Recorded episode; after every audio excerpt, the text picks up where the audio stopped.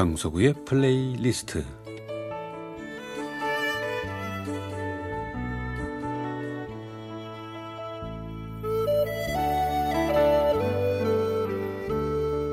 제가 살아가면서 느끼는 어떤 저의 생각, 저의 감정 혹은 오래전에 저의 추억과 아름다운 곡을 엮어 보내드리는 시간입니다. 강석우의 플레이리스트. 글쎄 저뿐만 아니라 여러분들도 뭐 지금까지 살아오면서 아 야단났구나 했던 경우 그런 일이 엄청 많죠. 공부하는 학교보다는 밖에 일에 관심이 더 많았던 저는 그래도 은근히 그 사건 사고의 연속이었습니다. 지나고 보면 재미있는 사건도 많았고 지금 생각해도 스스로 너무 부끄러워서 얼굴이 붉어지는 일도 꽤 많습니다.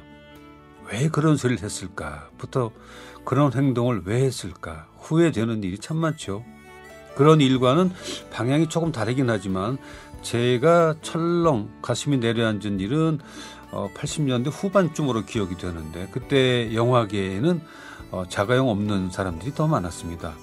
배우들은 좀 일찍 차를 갖게 되지요. 아무래도 이동도 많이 해야 되고 그때는 배우가 직접 의상을 그 구했고 또 촬영할 때 일일이 차에 싣고 다녀야 하니까 지금처럼 그 배우들 코디네이터가 있던 시절은 아니었잖아요.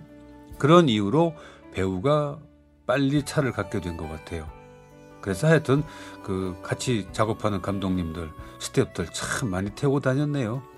영화 촬영하는 동안에는 내 차는 마치 그 영화사의 차처럼 같이 타고 돌아들 다녔으니까 그때 우리들의 문화는 그랬습니다. 어느 날 그 이장호 감독님께서 제 차에 타셨어요.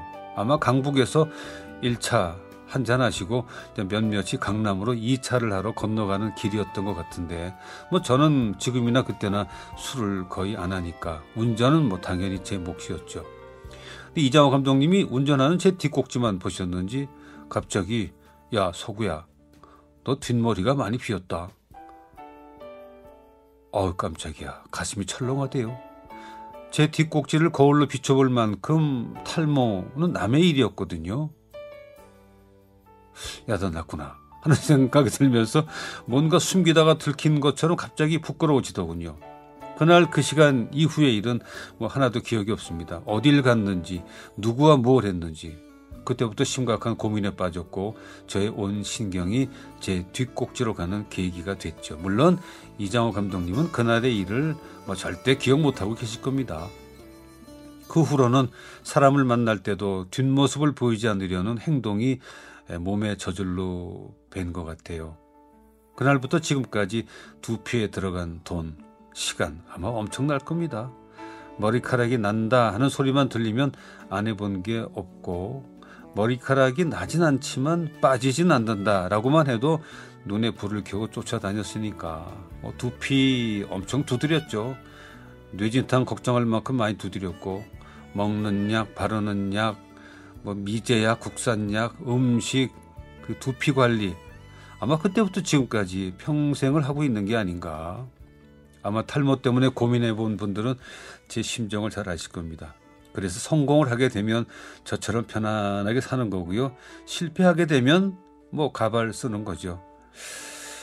자, 일상생활은 뭐 그럭저럭 하고 있는데 촬영할 때는 카메라는 좀 예민하기 때문에 머리에 빈 곳을 커버하느라고 남들보다 제가 시간이 좀 더 걸립니다. 준비 시간이.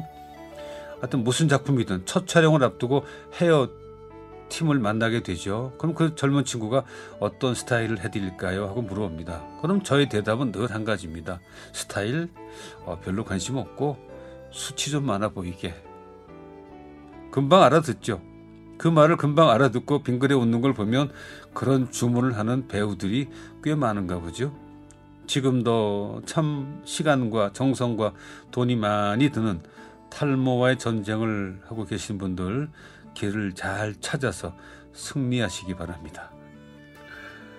아, 오늘은 베르디 오페라 아이다 가운데 개선 행진곡 루이스 코보스가 지휘하는 로얄 오페라 하우스 합창단과 런던 심포니 오케스트라의 연주입니다.